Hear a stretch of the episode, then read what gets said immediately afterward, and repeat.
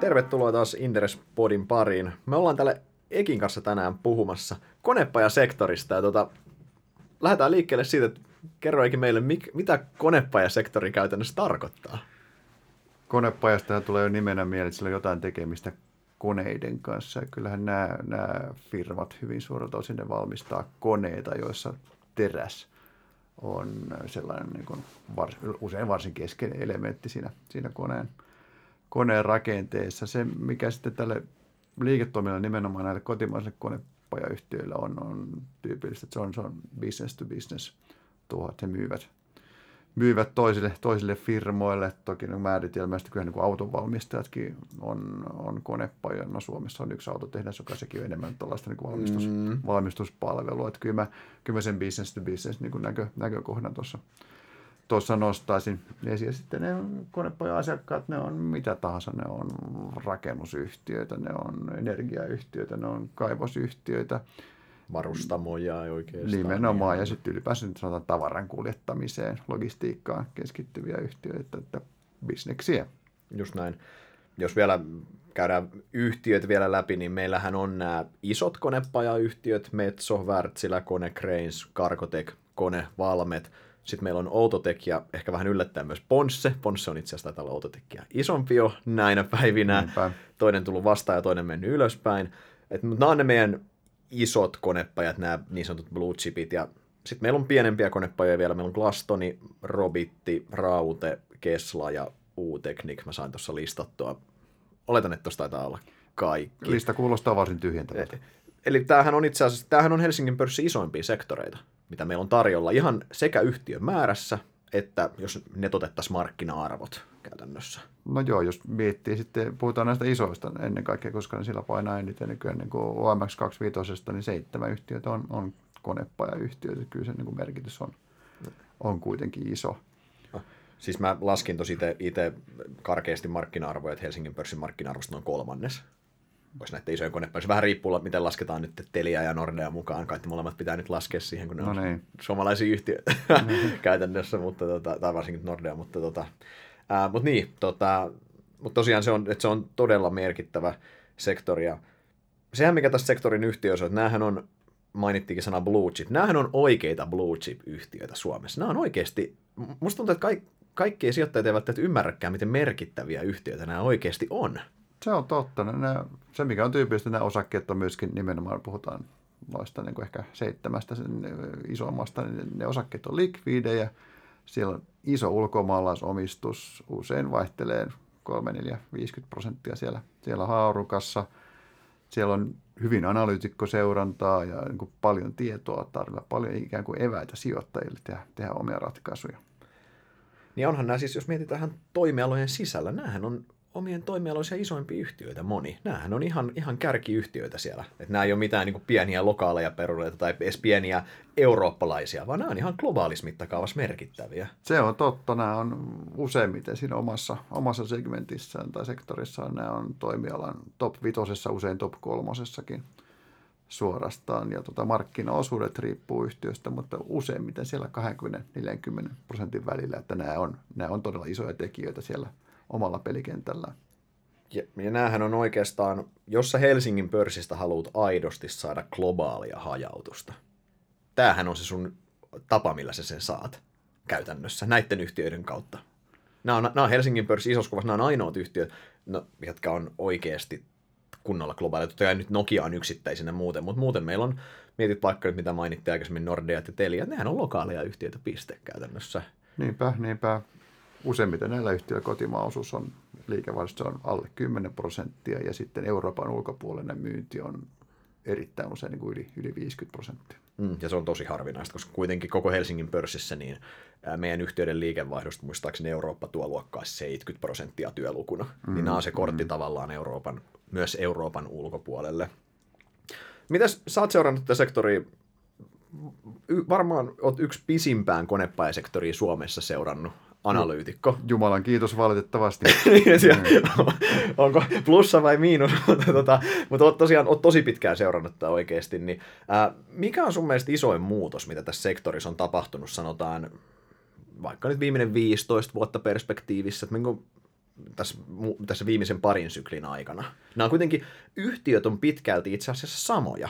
Että okei, meillä on tullut tiettyjä jakautumisia, tiettyjä muutoksia, mutta meillä oli silloin, oli yhtä lailla oli, oli Wärtsilät ja Wärtsilät ja koneet Kargoteko vanhan Partekin mm, pohjalle no, rakennettu. Oli itse asiassa tulossa, tulossa tuohon kyllähän nämä viimeisen 20 vuoden aikana. Nämä, nämä isot yritysjärjestelyt on kaikkein, kaikkein näkyvin näkyvin tekijä ollut täällä, jos mietitään aikojen alusta Raumat ja Valmet meni yhteen Metsoksi, Outotekki spinnattiin ulos Outokummusta, sitten tämä koneen partekosto ja sitten jakautuminen koneeksi ja ja sitten viimeisimmänä niin tietysti Metson jakautuminen. Ja Takaisin on, valmetti itsenäiseksi. Niin, niinpä, niinpä. Ja sitten on näitä isoja ulkomaisia yritysostoja, mitä tässä on tapahtunut viimeksi, niin sitten tämä Konecranesin Demongosto tuolta Tereksiltä. Että se on, se on aika, aika keskeistä. Ja toinen, toinen äh, ajuri, mikä tässä on muista ihan, ihan selvästi ollut kai, ohjannut kaikkien liiketoimintaa, on nimenomaan tämän palvelubisneksen huollon osuuden korostuminen. Siitä on, siitä on ihan aidosti, sen osuus liikevaihto on kasvanut, se tietysti vähän heiluu aina sen mukaan, miten se uusi laitemyynti menee, mutta siitä on aidosti tehty bisnestä. Ja se on se, on se mikä on, on kyllä selvänä erona suhteessa, suhteessa niin kuin vanhaan, vanhaan maailmaan. Ja näähän on paljon isompia totta kai, mitä nämä yhtiöt oli aikanaan kokonaisuutena. Nämähän on noussut niin kuin seuraavaan koko luokkaan. Totta kai, totta kai. Ihan se. Tota, sä oot seurannut tätä sektoria, kun puhuttiin todella kauan jo. Miksi tätä sektoria on siisti seurata? Siinä on jotain mielenkiintoista pakko olla, koska sä oot niin pitkään sitä kuitenkin tehnyt. No, se ja oot edelleen innostunut työstä. Okei, okay, nämä on just nämä yhtiöt on, niin kuin todettiin, globaaleja, ne on yhtiöissä, nämä on toimialoissa kärkiä, niillä on paljon ulkomaisia verrokkeja. Sitten ne on useimmiten varsin selkeä bisnesmalli. Mm. Sanotaan, se on monille näistä tyypeistä, että se on aika vahvasti ulo, alihankintaa tai ulkoistuksen nojaava se valmistus, mikä nyt tuo tiettyä joustavuutta. Siellä on oma vahva tuotekehitys ja markkinointi ja sitten tämä tosiaan tämä palvelubisnes, mistä puhun, mikä tasaa, tasaa syklejä. Että näistä on aika kiva rakentaa malleja, mikä mallirakentelu on ehkä helpompaa, Tämä on hieman erilaista kuin vaikkapa peliyhtiöillä. Joo, no just näin. Ja siis onhan tuossa se, kun noin puhutaan oikeasti globaaleista yhtiöistä, mitkä on isoja, niin ni, niissä on ne tietyt lainalaisuudet, mitä, mitä ne vaan noudattaa. Et jos vaikka nyt sanotaan Kiinan, his, Kiinan rakennusmarkkina hyytyy, mikä tarkoittaa, että hissejä myydään vähemmän, niin ei kone pääse sitä pakoon. Niin markkinaosuus on Kiinassa niin iso, että se on, vaan, se on täys mahdottomuus, että ne pystyisi täysin välttämään on se olemaan immuuneja, sillä semmoiset markkinaosuuden muutokset ei ole, ne ei ole vaan mahdollisia. Se, tai, se, se on totta, kyllä tässä aika usein näkee melko selkeätikin syy-seuraussuhteita. Jos tapahtuu näin, niin mitä siitä seuraa? Mm. Pienemmissä yhtiöissä nämä on totta kai niin kuin huomattavasti hankalempia, koska aina ajatellaan jotain Suomen IT-palvelusektoria. Se, että vaikka sanotaan, että IT-palvelusektorin tilanne olisikin heikompi, mitä se on nyt, että se ei kasvaisi, vaikka supistuisi, niin joku siili tai vinsitti, ne on niin pieniä sitten koko sektorista, että ne voi silti hyvin kasvaa siellä vaikka aika voimakkaastikin, koska se, ne ei heilauta sitä markkinaosuutta mihinkään, niin markkinaosuus sektorista on tosi pieni, kun taas jollain tiedolla, mikä nyt on tolla alalla blue chip, niin eihän se pysty siellä mm. tietenkään. Ei, ei nääkään sitä isoa, isoa virtaa vastaan kyllä pysty pyristelemään muuta kuin jossain ihan ihmeessä poikkeustilanteessa, mutta pääsääntöisesti nämä globaalin talouden syklit kyllä heiluttelee näitä mm. suuntaan tai toiseen. Toi on kyllä huima toi kontrasti, kun miettii sitä, että itse, esimerkiksi mulla on finanssisektori seurannassa, siellä on paljon näitä pieniä finanssi- sijoituspalveluyhtiöitä, Taalerit, Egut, mm. Evlit. Ne oikeasti, ne, niiden kaikkien konttorit on tuossa vierekkäin käytännössä Aleksterin kadulla, ne kilpailee samoista osaajista, samoista asiakkaasta, karkeasti samoilla tuotteilla. Sä käytännössä, sä, ne on pieniä yhtiöitä, sä tunnet erittäin hyvin ne tuotteet, sä tunnet ne ihmiset siellä, sä tunnet osittain niitä asiakkaitakin, niin sä, sä pääset, sä oot niin hands on siinä, se on niin eri maailma verrattuna tommoseen tuommoiseen niin kuin kone, oikein blue chip-yhtiön maailmaan siinä mielessä. Se on totta, ja kuitenkin sitten näillä toimialoilla, missä nämäkin on, se on usein siellä on semmoinen niin kuin 5, 6, 7 niin kuin iso yhtiöt, jotka kaikki tuntevat tavallaan toisensa melkein voi sanoa inside out, että kaikki niin kuin yhtäkkiä, no, tai sanotaan esimerkiksi uudet tuotekehitysideat, entistä aggressiivisempi markkinointi, kaikki liikkeet näkyy kilpailijoille aika nopeasti, mikä tekee sitten niihin, niihin vastaamisestakin no helppoa ja helppoa, mutta kuitenkin niin kuin kohtuullisen selväpiirteistä.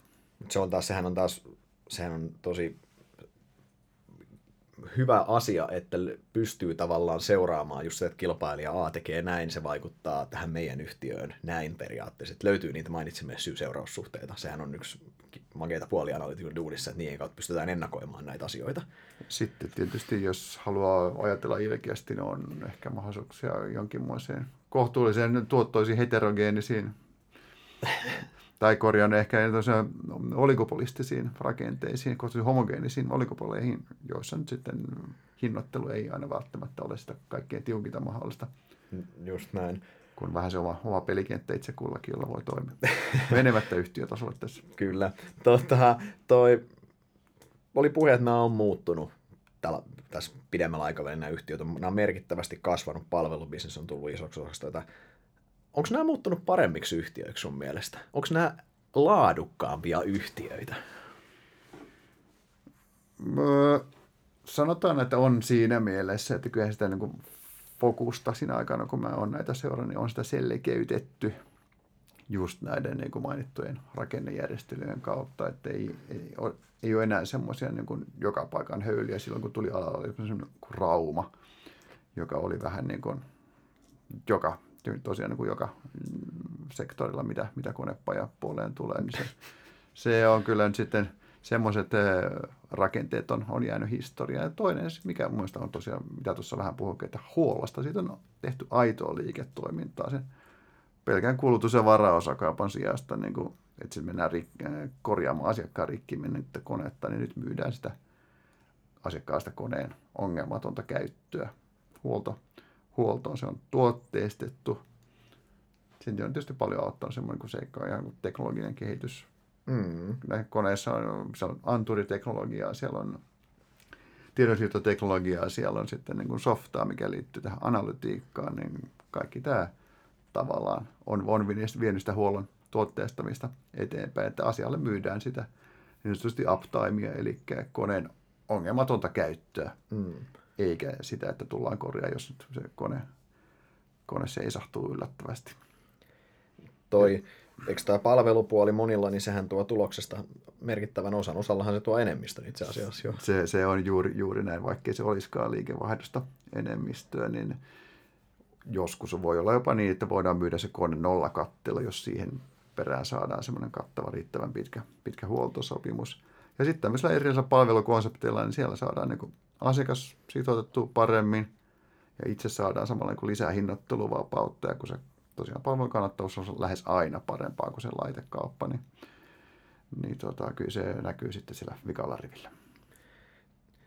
Se palveluiden osuus, sehän on sijoittajan kannalta, se palvelubisnes on hyvinkin kiinnostavaa, koska se on erittäin hyvin ennustettavaa ja se on aika vähän syklistä itse asiassa. Ei se, ei se täysin syklitöntä, että jos asiakas yhtäkkiä ei käytä koneita, niin kyllä sen niin kulutusvaraus ja niihin liittyvien palveluiden kysyntä laskee, mutta se on selvästi ihan, ihan oleellisesti vähän syklisempää kuin mikä se uusien koneiden kauppa on. Just näin. Mut miten konepajohan pidetään yleisesti tosi tosi syklisinä? On, Onko nämä niin syklisiä, mitä, mitä näistä ajatellaan? Onko näiden, kun ne syklisyys on kuitenkin vähentynyt totta kai tämän palveluliiketoiminnan mm, kasvun myötä? Mm, mm ei, mutta ei se tietenkään sykli vapaata ole, että kyllähän se nimenomaan uusien koneiden kysyntä, ainahan se suhdanteita seuraa. Toisaalta mitä siihen ihan uusien koneidenkin kauppaan tulee, kun mitä isompi se jo asennettu laitekanta on, niin sitä enemmän sieltä tulee ihan, ihan niin kuin puhtaasti korvauskysyntää, vaikka asiakas ei siis kasvattaisikaan kapasiteettia, mutta se vanha kone on vain niin kuin ajettu, ajettu loppuun.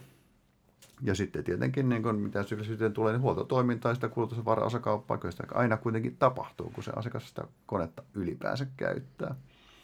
Että on selvä, että onhan nämä konepaneet syklisempiä kuin sanotaan vaikka kaupan yhtiöt tai operaattorit, mutta tulosmielessä niin erot on isoimpia kuitenkin yritysten välillä kuin, kuin, niin kuin toimialojen välillä. Just näin. Kyllähän miksi me nähtiin tuossa, sanotaan nyt vaikka Metso esimerkkinä tässä, kun kaivossykli oli ihan poikkeuksellisen huono tässä, no viimeiset vuodet oikeastaan, niin mm. Metsohan pysyi pinnalla tämän huoltopalvelujen kautta, eikö näin pitkälti, ja Metso teki ihan, ihan siedettävää tulosta kuitenkin läpi sen syklin aika rumankin pohjan, mikä Niinpä. siinä oli hetkellisesti. Kun sitten taas Outotec, joka, jolla se huollon osuus on selvästi pienempi, niin se ehti käydä sitten punaisillakin numeroilla liike voittotasolla onneksi vain lyhyen aikaa. Just näin. Se tota tuohon yhtiöiden laatuun vielä, mitä mä oon itse miettinyt, niin mun, mun oma empiirinen havainto on se, että näitä yhtiöitä on itse asiassa tässä vuosien saatossa siunattu aika hyvillä johtajilla. Että jos mietitään esimerkiksi konetta, koneessa alahuhdan track record on hyvinkin kiistaton. Nykyisen Metson, tämän niin käytännössä Elorantahan rakensi sen aikanaan silloin, kun mm, hän oli, hän oli mm. arkkitehtinä siinä. Hän teki Metsosta edellisessä siinä syklissä selvästi paremman yhtiön, mitä se oli. Metsohan oli vähän tämmöinen ikuinen alisuorittaja silloin aikaisemmin. Elorannan aikana sitä tuli huomattavasti parempi yhtiö käytännössä. Ää, meillä Wärtsilässä katsotaan Johanssonin kautta, miten siellä se Wärtsilä mun mielestä ainakin parani siinä aikana yhtiönä. Outotekki aikanaan Järvisen alaisuudessa meni mm, oikeasti mm, hyvään suuntaan. Mm. All, mä, mä, mä, näkisin, että näillä on tällä yhtiöryppäillä jopa käynyt. Okei, näihin on varmaan helpoin saada talenttia, koska nämä on niitä isoja blue chippejä, nä, näihin niitä on helpoin löytää, mutta silti näissä, ainakin musta tuntuu, että on käynyt, näillä on käynyt vähän jopa säkä, miten hyvin näillä on osunut johtajavalinnat. Kyllä, mun mielestä niin kuin kaikilla näistä on, on nykyisin joko hyvä tai erittäin hyvä johto. Ei nyt mennä nimitasolle tieten, tietenkään, mutta osalla on ehkä vielä näytöt, näytöt kuitenkin antamatta tästä, kun tässä on näitä vaihdoksia ja niin edelleen tullut, mutta se on totta, että ainakaan sijoittajan vinkkelistä näin ei suinkaan aina ole ollut. Että joskus johto on, on saattanut olla niin sijoittajan vinkkelistä enemmänkin rasite kuin, kuin varsinainen voimavara. Totta kai joissain keisseissä se näkyy. Kyllähän siis ajatellaan että tässä vaikka Cargotekkiä, niin kyllä Cargotekissa nyt mitä on tapahtunut nyt tässä viimeisen kolmen vuoden aikana, kun be, mitä Vehviläinen siellä on ollut, onhan siinä... Kolme, neljä, taitaa olla jo viisi vuotta oh, Aika menee niin nopeasti, joo, mutta kyllä. se käänne, minkä hän on siellä saanut aikaan, totta kai sykli on auttanut, joo, mutta onhan hän tehnyt erittäin hyvää työtä. Cargotek oli myös näitä, no Partekin peruja, Partek oli se ei ollut edes alisuorittaja, se oli huonompi taso siitä. Ja tota, Cargotek oli sen jälkeen myös alisuorittaja. Se teki silloin supersyklissä 2005 tai 2006-2007 se teki supertulosta ja sen jälkeen oli vähän hiljaisempaa pitkään. Mutta Vehveleessä aikana niin se on kanssa Siinä on tietysti paljon samaa, mitä silloin Metsossa tapahtui Elorannan aikaa. Että siitä on tullut mm, fokusoituneempi mm. ja parempi yhtiö Joo, yksinkertaisesti. Kyllä. Tehdään, tehdään oikeita asioita. Se fokus on suunnattu asiakkaaseen eikä niiden omien tuotteiden pieniä, pieniä parannuksia niiden valmistamiseen. Ja sitten niin kuin koko sanotaan toimintatapa ja sitä tukevat järjestelmät on nyt kaikki, kaikki ei tietenkään koskaan valmista, mutta niiden eteen on tehty paljon töitä, just esimerkiksi Cargotekissa ja jäljet näkyy kuitenkin tasasta tuloskasvua nyt viimeiset viisi vuotta. Mm. Miten sitten, onko konepajana, meidän konepajayhtiöllä, näet sä, että niillä on kestäviä kilpailuetuja? Tämä on aina teema, mitä sijoittajat totta kai haluaa tietää ja kuitenkin kestävä kilpailuetu lähtökohta, jos, jos yhtiö haluaa generoida yli syklin toimialaa keskiarvoja parempia pääoman tuotteja, niin sanottuja ylisuuria pääoman tuotteja, niin sinulla pitää olla jotain kestävää kilpailuetua. Onko näillä yhtiöillä? No sanotaan, että tuotemielissä sellaisia niin todella kestäviä kilpailuetuja, niitä, niitä on aika vaikea nimetä. Usein edut tuotteessa sitten kestää, jos sellainen kun lanseerausvaiheessa on, niin on joidenkin vuosien mittaisia. Ehkä nyt koneen, sanotaan konehuonettomissa hisseissä kesti vähän, vähän pidempään, mutta nythän niitä on kuitenkin kaikilla pääkilpailijoillakin. Sitten jos on joku todella tehokas patenttisuoja, niin voisi kestää sen parikymmentä vuotta, mitä se patentti, patentti on voimassakin, mutta tästä nyt ei heti tule esimerkkiä mieleen. Sitten se kilpailu voi tietysti olla myöskin asiakassuhteeseen pohjautuvaa. Ollaan niin kuin sanotaan parhaat asiakasräätelöinnissä, on parhaat toimitus, parhaat rahoitusehdot, parhaat takuehdot, paras huolto ja niin edelleen, mutta tässäkin edut on sitten enemmänkin kuitenkin asiakaskohtaiset, että niitä ei, niitä ei oikeastaan voi yleistää, että kullakin toimialalla toimivalla on, on ne omat parhaat asiakkaansa. Eli kyllä mä katson, että paras kilpailuetu koskee ehkä kuitenkin sitä suhdetta uusiin alalle tulijoihin, joita nyt esimerkiksi kiinalaiset on tässä viime vuosina mm. monesti ollut. Ja siinä se nimenomaan se laaja asennettu konekanta ja se huoltoverkosto, se tuo sellaisen aikamoisen alalle tulon, tulon kynnyksen koska kukaan uusalalle tuli ei kovin nopeasti rakenna uskottavaa laajaa huoltokantaa ja huoltoverkosta, että sä voit palvella asiakkaita tehokkaasti, laadukkaasti, globaalisti ja, ja todella niin lyhyellä, lyhyellä varoitusajalla, niin ehkä se huolto on se, mm-hmm. joka tuo suhteessa nimenomaan uusiin tulijoihin tai pienempiin yhtiöihin tuo sen, tuo sen varsin kestävän kilpailuedun. kelläs meillä sitä on? Koneella on totta kai, se on ihan selvä. Wärtsilä käytännössä. Koneella Wärtsilä se on ehkä vielä se korostetumpi asema, mutta onhan niin kuin Metsossakin on kaksi kolmasosaa liikevaihtoa tällä, tällä hetkellä niin kuin jälkimarkkinaa. Hieman pienempi merkitys vielä tässä vaiheessa on ehkä Cargotekilla, mutta Konecranessäkin siellä ollaan yli, yli 40 prosentin tasossa, että oikeastaan ainoa, joka näistä isommista, jossa sen jälkimarkkinan puolen merkitys ei ole ihan yhtä iso, on Cargotekki, jossa on 20, ai, ei, ei korjaan, Outotekki, jossa se on 20-25 prosentin luokkaa. No, Outotekkiä lähti rakentaa tätä paljon myöhemmin, tätä palvelubisnestä. Se, se, on, se, on totta, eikä se, se on vielä aika paljon sitä, että asiakas hoitaa, hoitaa itse. Vielä sielläkin ulkoistusta tapahtuu, mutta melko hitaasti.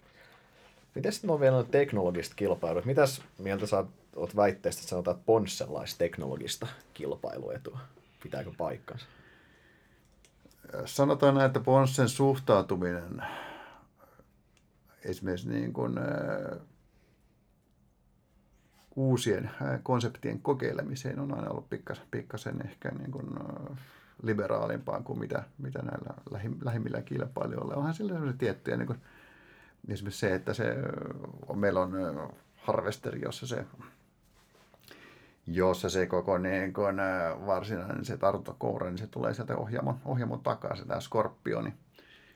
Ja, ja harvesteri se hakkuu pää siinä, niin tota, kyllä, se, kyllä siellä, on, siellä on annettu niin kuin, tiettyä ideointivapautta ja se saattaa sitten tietysti tuoda, tuoda tässäkin mielessä niin kilpailut. Se on ehkä enemmän siellä niin kuin Ponsen DNAssa, että tuotekehityksessä – sinne panostetaan paljon ja siellä voi ja siellä pitää tehdä virheitä, koska sieltä ne parhaat ideat sitten tulee. Ja sen kautta historiassa Ponsse on ollut teknologinen edelläkävijä alalla öö, jossain määrin. On, on joo, mutta tietysti se, mitä yhtiön kanssa puhun, niin ei ne sitä välttämättä niin kauheasti korosta. Kyllähän myöskin DR, kyllä siellä tehdään kovaa aktiivista tuotekehitystyötä. Että niin kukaan markkinoisuutta lahjota tarkoituksella, että näin ei, tässä, joo, tässäkään bisneksessä. Et ehkä Ponsessa kuitenkin se kaikkein isoin kilpailu on se niin kuin asiakaskylki edellä meneminen niin kuin aina ja kaikkialla. Tämä on jo lähtee sieltä Einar Wilgrenin lausumista, että se on niin kuin sitä kulttuurin kaikkein syvintä ydintä. Tota, kaksi yhtiötä, kellä voisi väittää, että on mittakaavaan perustuvaa kilpailua, tuo on, olisi Valmetti ennen kaikkea paperikonepuolella, missä heidän markkinaosuus on luokkaa 50 muistaakseni. He käytännössä jakaa sen markkinan käsittääkseni Voithin kanssa kaksistaan. Mm. Ja toinen on näistä pienemmistä, niin Raute, kuka käytännössä dominoi omaa hyvin pientä globaalia markkinaansa eri, hyvin selvästi. Niin näähän on myös semmoisia yhtiöitä, että kyllä sillä markkinaosuudella, jos sulla tommosia prosenttia alkaa se olemaan, niin kyllähän sulla on pakko saada jotain kilpailuetua siitä käytännössä. No näin, näin se tietysti on, että se synnyttää vaan koko siinä toimitusketjussa synnyttää skaalaetuja alihankinnasta, omasta valmistuksesta, jakelusta, jälkimarkkinasta, niin kuin markkinoinnista ylipäänsä, niin kyllä se synnyttää, synnyttää ihan selvästi kilpailua. Mä puhuin lähinnä, niin kuin, tai luulen, että keskustelimme nimenomaan suhteessa lähimpiin kilpailijoihin, löytyykö semmoisia etuja näillä isoilla, isoilla konepajoilla, vaikea ihan, ihan suoraan noita, noita nimetä. Kaikilla niistä on kohtuullisen isot, isot markkinaosuudet, mutta noista, noista yhtiöistä, mistä, mistä puhuit, niin kyllä se, se, että sulla on 50 prosentin markkinaosuus niin kuin paperia, paperia sellu, sellukoneessa ja laitteessa, niin kyllä se on asema, jota on hyvin vaikea horjuttaa. Siihen on vaikea uuden yhtiön tulla väliin lähtökohtaisesti. Varsinkin markkina kasva, niin se ei ole vielä hirveän kiinnostavakaan siinä mennä sinne syystä. väliin. Tota, miten nämä yhtiöt, nämä on syklisiä, ja jos me katsotaan näiden katsotaan kurssikehitystä, tässä on vaihtelua, mutta isossa katsotaan esimerkiksi sanotaan vaikka Metsoa tai Karkotekkiä tai näitä, niin se on aika, aika volatilia kuitenkin ollut. Onko nämä sun mielestä semmoinen yhtiöryhmä, konepait, että näissä pitää ajoittaa, jotta saa hyviä tuottoja? No kyllä, kyllähän se näin on, että, että sanoisin, että kun, kun ja, jos ja kun nämä eivät, eivät ole suhdannevapaata, niin kyllähän, ne, kyllähän markkina – aina reagoi siihen, että missä, mistä sieltä tulee ne ensimmäiset A-positiiviset ja B-negatiiviset signaalit siitä, että onko, onko suhdanne kääntymässä, kääntymässä johonkin suuntaan. Ja siinä vaiheessa sitten, kun olla, ollaan tosiaan lähestymässä suhdanteen huippua, niin katsellaan, että onko siinä niin kuin tilauskertymässä, näkyykö siinä merkkiä hidastumisesta ja kenties, kenties jopa sitten niin kuin kääntymisestä kaakkoon, niin tota, tällaisella seikolla on sitten lyhyellä aikavälillä enemmän, enemmän merkitystä kuin sillä vielä, vielä raportoitavalla tuloksella. Niin kyllä mä sanoisin, että ja sitten kun markkinoilla on vielä tietysti taipumus niin kuin ylireagoida sekä hyvässä että mm. pahassa, niin totta kai toisaalta tämä avaa sitten myöskin niitä osto- osto- ja myynti, myyntimahdollisuuksia, mutta kyllä, kyllä ajatuksen merkitys on, on minun, minun, minun mielestä aivan, aivan selvä, että jos, jos haluaa ylituottoa, niin kyllä se pitää ajoittaa, että muuten sitten näillä parhaimmillakin pääsee sinne suurin piirtein indeksin tasolle, jos toimii sillä ja unohda tyyppisesti. Joo, täysin, täysin samaa, samaa mieltä tuosta, vaikkakin nämä yhtiöt kykenee generoimaan omistaja-arvoa pääsääntöisesti, niin siltikin se, se sykli on vaan sen verran brutaali. Niissä se näkyy kuitenkin se on ainakin parhaissakin. Sijoittajien silmissä se on arvoton. Se just näin, just näin, just näin. Tota, jos mietitään sitten missä kohtaa, missä me mennään nyt konepajojen suhteen, mietitään arvostustasoja ja tätä tulossykliä. Jos aloitetaan vaikka tulossyklistä, niin hyvin menee, mutta menköön käytännössä. Kaikki indikaattorit maailmantaloudessa osoittaa hyvään suuntaan. Kolme vuotta sitten kukaan ei olisi varmaan uskonut, että maailmantalous kasvaa näin voimakkaasti hyvin synkassa keskenään. Mm, mm. Meidän yhtiöllä on pääsääntöisesti oikeinkin... Hy- Markkina antaa paljon vetoapua. Sanotaan, näin? sanotaan näin, että joo. Kyllähän mennäänkö me syklin loppuvaihetta vai ei, niin voisi sanoa, että todennäköisesti siinä tapauksessa, kun takana on 5-6 hyvää vuotta nyt 12-17 vuodet, niin tota, mutta sitten sit jonkin asian pitäisi olla perustavaa laatua tavalla muuttunut, jos, jos vielä niin kuin yhtä, yhtä monta hyvää vuotta olisi edessä kuin mitä, mitä nyt on takana. Mutta toisaalta kuka sen sanoo, että mikä se Kiinan pitkän aikavälin kasvutarina on tai nyky, mm-hmm. nykyjohdon tempoiluissa USAnkin tuntuu melkein siltä, että aina kun ennustettavuus näyttää hyvältä, niin sitten tulee jotain yllättävää. Tai, tai itse minä olen sitä mieltä, että ei ennustettavuus koskaan ole kovin hyvä. Että se on, väittämisen on itse petosta. Joo, suhteellisen helppo allekirjoittaa. Mutta tulossykli mehän ollaan kuitenkin aika hyvässä vaiheessa. Eli meillä kysyntä on vahvaa, kustannusinflaatio on edelleen aika rauhallista – meillä yhtiöt on tehnyt pääsääntöisesti aika hyviä strategisia päätöksiä, mistä nyt päästään nauttimaan hedelmiä. Joo. Siellä voi enemmänkin tulee sitten ehkä ei, ei pysty enää kasvaa, tulee niitä tiettyjä kapeikkoja. Esimerkiksi tietyssä kohdassa alihankintaketju, mitä, tai tietty, tietyssä osassa sitä ihan omaa, omaa osaamista, että ei, ei löydy niitä softa-osaajia esimerkiksi niin kuin tuovan niin kuin huolto, huoltopuolelle tarvittavaa osaamista, niin semmoisia tässä on ehkä nähdään ennen kuin varsinaisesti tuo iso, iso kuva kääntyy synkemmäksi. Mm. Jos tuo tulospuoli ylipäänsä, se on, ollaan hyvässä vaiheessa tulossykliä. Mitäs tuo valuaatiopuoli sitten meillä näyttää tällä hetkellä? No kyllähän nämä niin kun, tällä hetkellä, niin kun, jos puhutaan ensi vuoden kertoimista, ne P menee 15 molemmin puolin. Kyllähän se on kohtuullinen, sanoisin näin, aika hyvin linjassa historiallisten lukujen kanssa yhtiökohtaiset erot on itse asiassa viime aikoina pikemminkin pienentynyt kuin kasvanut, mutta sitten on tosiaan siinä, että miten, miten käy tulosennusteiden. Ensi vuosi nyt on vielä jo pitkien tilauskantojen osalta on, ollaan kohtuullisen niin kuin, turvallisella pohjalla, mutta tuo 2020 on, on sitten jo semmoinen enemmänkin kysymysmerkki. Mutta tässä jos katselin, mä itse asiassa katselin Eurokonstruktia, joka kertoo, rakentaminen kertoo aika hyvin, miten talous ylipäänsä menee. Kyllä ne uskoo, että vielä EU-ssa e kokonaisuuteen, niin, niin rakentaminen kasvaa 2020. Amerikassa rakentaminen kasvaa melko hurjaakin vauhtia, lähes 5 prosenttia nyt tässä seuraavat muutamat vuodet, että mistä sitten tulee se todella iso ikävä yllätys, niin en mä osaa sanoa, että siinä mielessä niin kyllä nämä nykyinen arvostustaso on mun mielestä ihan, ihan perusteltavissa niin kuin yhtiöt pystyy kuitenkin jatkamaan tervettä tuloskasvuaan nykyfundamenteilla. Näinpä. Et nyt sitten konepojen kurssit on nyt tässä kesäkuussa tullut alas 5-15 prosenttia. Et se on sitten ehkä enemmän taas liittyy näihin kauppasotaan ja siihen liittyvään niin mediajulkisuuteen tilanne tässä mielessä elää koko ajan, kyllä. mutta en mä, mä en ole lähtenyt ennusteita kyllä kauheasti muuttumaan. En, en näe oikein niin perusteet miksi ja miten. Mm. Tähän itse asiassa liittyy siihen, mistä aluksi puhuttiin siihen että nämä isot yhtiöt on riippuvaisia just näistä maailmantalouden isoista linjoista, niistä mm. indikaatioista siellä, että sanotaan meidän finanssisektorin yhtiöille täällä tuossa Aleksanterin kadulla, niin eipä niitä paljon tämmöiset, niin kuin, ei, ei nää, niille, niille on niin, niin, niin merkittävää, mutta ihan eri tavalla taas, taas näille isoille yhtiöille, kun kauppasota ihan ka- katastrofi jollekin karkotekille voisi olla, jos se oikeasti liatsoutus. Totta kai välillisesti myös, vaikka nyt finanssisektorillekin niin. se tulisi pörssikurssien romahduksen kautta, mutta... Monilla tietysti tässä konepainoilla on valmistus, omaa valmistustoimintaa myös USAssa, että se on sitten kuitenkin, ei se on se negatiivinen vaikutus, että ei se mitenkään katastrofaalinen olisi. Mm, totta kai, totta kai. Tota, mitä sitten, mua on jo pidempään kummitellut tässä konepajojen nykytilanteessa se, että ollaanko me samassa tilanteessa 2007, silloin edellisen syklin huipulla silloin. Meillähän oli, no meillä oli silloin ihan poikkeuksellisen hyvä sykli, paljon parempi kuin nyt. Sehän oli, monihan kutsui silloin supersykliksi, kun oli tämä Kiinavetoinen kysyntä oli niin vahvaa silloin ja näin.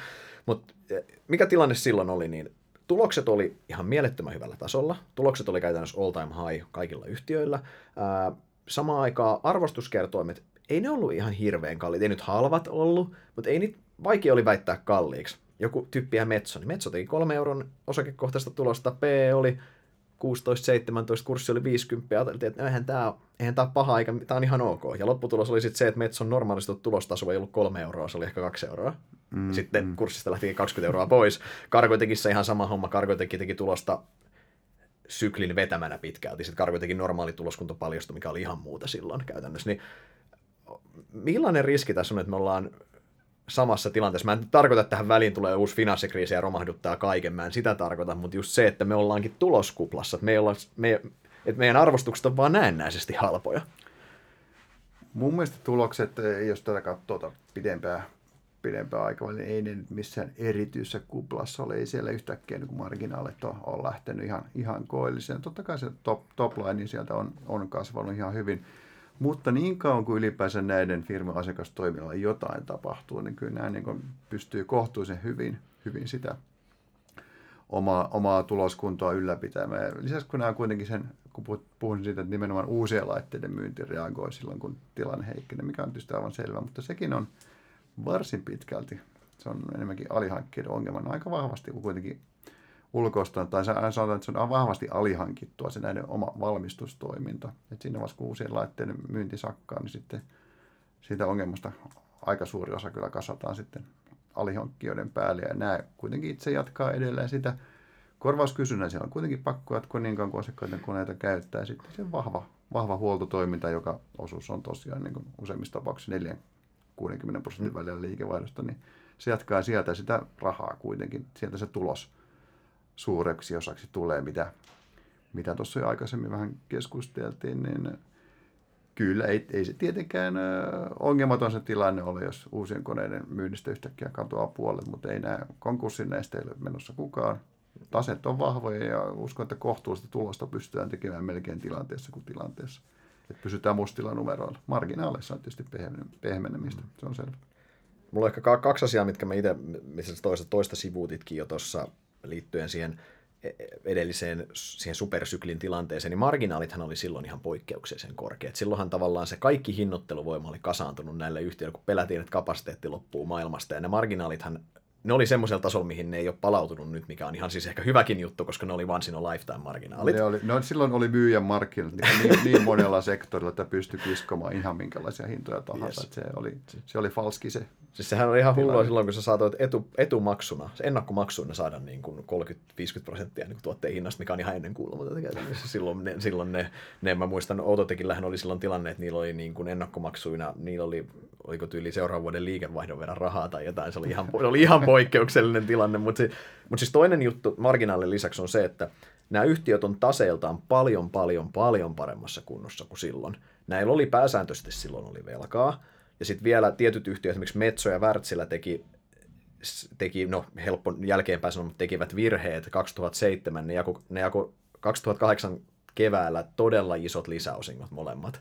Mm-hmm. Ja sitten totta kai kukaan voi nyt tietää, että se finanssikriisi iskee sen jälkeen muutama kuukausi sen perään päälle ja kassavirrat hyytyi ja Metsullakin luottoluokitus laski ja rahahinta nousi, niin ne muodostui aika kalliiksi osingoiksi. Mutta pointti se, että taseet oli silloin heikommat, taseet on nyt Nämä on nettovelattomia käytännössä kaikki, karkotekki lukuun näin niin, näin on. Niin kuin isoista yhtiöistä. ei, ei niin kuin taas taseteknisiä ongelmia tuossa, Ei. tai li- likviditeettiin Ei. liittyy. Rahahinta voi tietysti en tiedä, miten se seuraava ää, kriisi sitten vaikuttaa. Pitäisikö no määritelmästä nyt, kun ollaan kovassa syötä, se on ollut alhaisten korkojen aikaa, nouseeko silloin korot läpi katosta. Niin.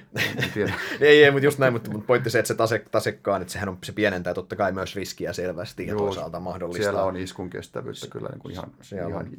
kautta linjan. Siellä on, ja se tasehan totta kai siis sinänsä posi- positiivinen asia on se, että vahva tase mahdollistaa yritysjärjestelyt tarvittaessa. Nämähän on ollut, nämä säännöllisin välein toteuttanut tämmöisiä bolt-on yritysostoja, ostanut, ostanut täydentäviä palasia omaan liiketoimintaansa. Niin, tiettyjä teknologiapuolen niin kuin hankintoja, esimerkiksi Wärtsilä on ollut sillä puolella vahva, tai sitten niin kuin huoltoyhtiöitä tyyppiä, mitä kone, kone ostaa jatkuvasti, niin tämän kaltaiset varmaan ei tuskin tuosta mihinkään loppuun.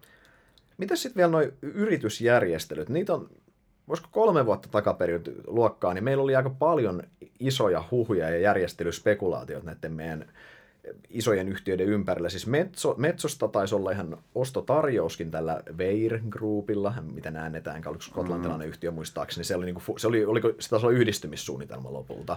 Kombinaatiofuusio. Niin, se taisi olla. Sitten meillä oli ää, Wärtsilästähän, mä en muista päätyykö se ostotarjoukseen asti, vai oliko se vaan niin kuin huhu, että Rolls-Royce taisi olla kiinnostunut. Nimenomaan silloin. Marinista. Yes. Silloin, ja se oli 2014 vai 2015. Joo, jompikumpi. Joo, Sitten joo. meillä oli Outotekistä hyvin vahvat. Ne oli, ne, olikohan nekin, ne taisi olla huhutahlo, mutta Outotekista oli hyvin vahva indikaatio. Mä en, muista, mä en muista, kuka se ostaja oli, mutta tota, Solidium ja Suomen valtiohan torppas muistaakseni silloin huhut jo, että he ei ole, he ei ole myymässä. Kargotekin piti listata McGregori ennen kuin sykli lähti alta. Ja Onneksi McGregorin eivät tehneet sitä. Osakkeenomistajan kannalta sehän olisi ollut hyvä, se olisi ollut hyvä hinta silloin. Mutta mut joka No tapauksessa, joo, mutta jos, jos se olisi jaettu sitten, Mac- McGregor olisi jaettu. Sitten No se, se olisi ollut, se, olisi kerätty uudestaan rahaa sieltä nopeasti No. sitten, mutta, mutta, mutta joka tapauksessa meillä on niin paljon isoja järjestelyjä oli pöydällä tuossa viime, 3-5 vuotta sitten. Nyt on ollut viimeinen kaksi vuotta tosi hiljasta. No ei, jos nyt usk- muistetaan, mitä nyt Konecranes tosiaan sen No joo, totta. Se, Dema, Demakki puolen osti, niin se nyt oli niitä viime, viime vuosien isompia. Mutta, ja se oli oikeasti iso. Joo. Ja sitten kunhan se Rolls Mariin, ainakin jos vielä niin kuin huhtikuussa, niin Jaakko Eskolan lausunnot medialle oli, että kyllä edelleen on, on, niin kuin se on värren fokuksessa. Sieltä sitten haetaan joko se, tai sekä sitä huolto, huoltopuolta, että sitten tiettyjä, tiettyjä teknologiaa palasia. Mutta muuten tosiaan tuntuu, että mitään isompaa ei ole tällä hetkellä näköpiirissä. Tuleeko siellä sitten vastaan kilpailuviranomaiset niin, niin monella monella sektorilla, jos vähänkin isompaa jotain teitä. Wärtsilä on aikaisemmin, jos nyt ei puhuta Rolls-Roycesta, sanonut, että kyllä sellainen niin sweet spot akvisitioiden koossa olisi semmoinen luokkaa 300 miljoonaa, joka on sitten niin kuin alle, alle pientä. 5 prosenttia heidän nykyisestä liikevaihdosta. Se alkaa olla pieniä jo Joo. sitten. Niin, näissähän alkaa osassa olla, ja miksi Wärtsilä ja Kone, ne alkaa olla jo niin isoja nykyään, että se, että heidät ostettaisiin pois, niin se tod- todennäköisesti alkaa olla itse asiassa aika niitä ostajia ihan jonoksasti ole ton kokoisille yhtiöille enää. Sitten. Niin, siihen kun vielä pitää se nykykurssilla sitten vielä se preemio laittaa siihen päälle, niin vaikea nähdä sekä hinnan että sitten ylipäänsä ostajien kiinnostuksen mm. mä, ostajien, potentiaalisten ostajien määrän perusteella, mm. niin ei, ei se oikein siltä näytä. Just, just näin. Miten todennäköisen sä pidät, että nämä kaikki isot konepajayhtiöt on itsenäisiä vielä sanotaan vuosikymmenen lopussa?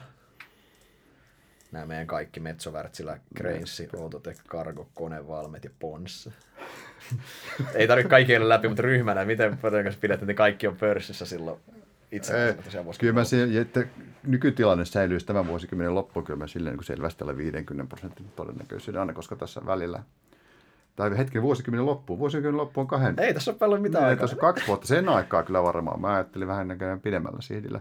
Ensi vuosikymmenen puoliväliin asti, niin tuskin, tuskin ihan tämä, tämä järjestely säilyy, mutta sitä ennen ehtii tosiaan tulla vielä, vielä yksi taantuma vähintäänkin, ja sitten katsellaan uusien linssien läpi tätä maailmaa.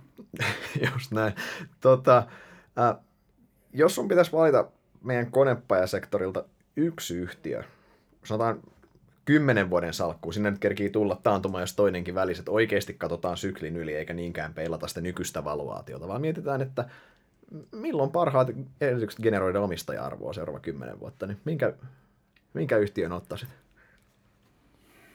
Kyllä mä mulla tulisi 12 mieleen, mutta jos on pakko valita yksi, niin kyllä mä, mä oon Wärtsilä on mun mielestä, mä jotenkin tykkäsin, nyt kun niillä oli se Capital Markets Day, oli, oli tuossa viime kuussa, mä tykkäsin sitä konseptista, ne on, ne on tavallaan nyt, megatrendit suosii niitä niin, niin monessa mielessä, ne on oikeastaan kaikkien niin nousevien energia tuotantomuotojen, jos nyt on aaloharjalla, niin erittäin, erittäin hyvissä asemassa hyödyntämään sitä. Erittäin vahva huoltotoiminta, erittäin vahva tasainen tuloshistoria, vahva tase, mitä vielä pitäisi mainita. Ja, ja sitten kun osake on vielä ottanut viimeisen kuukauden aikana 15 prosenttia takkiinsa syistä, jotka on mulle vähän, vähän mysteerejä. Taitaa löytyä valkoisesta talosta yksi pääsyy käsittääkseni. Voi to, olla näin. Tota, mä, olisin itse mä olisin valinnut saman. Mulla on itse asiassa kanssa, no seuraan vähän kauempaa kuin sinä, tota, mutta mun mielestä kanssa tulkinta on se, että Wärtsilä on oikeasti todella hyvin positioitunut, kun mietitään niin 5-10 vuotta perspektiivillä, mihin maailma on menossa. Ja just kun voidaan unohtaa se, että mikä tämän tai ensi vuoden PE on, tai tämä ajattelu, vaan siirrytään mm. sitä katsetta pidemmäksi. Kyllä mäkin noista yhtiöistä Wärtsilän valitsisin. Hyvä. Me ollaan varmaan saatu suunnilleen konepäisektori käsiteltyä tässä. Tota, kiitetään kuulijoita tässä vaiheessa. Jos jäi jotain kysyttävää, niin laittakaa meille Inderes kautta kysymyksiä, niin Eki vastailen niihin oikein mielellään täällä. Ja... Näin tapahtuu. Hyvä, kiitos. Kiitos.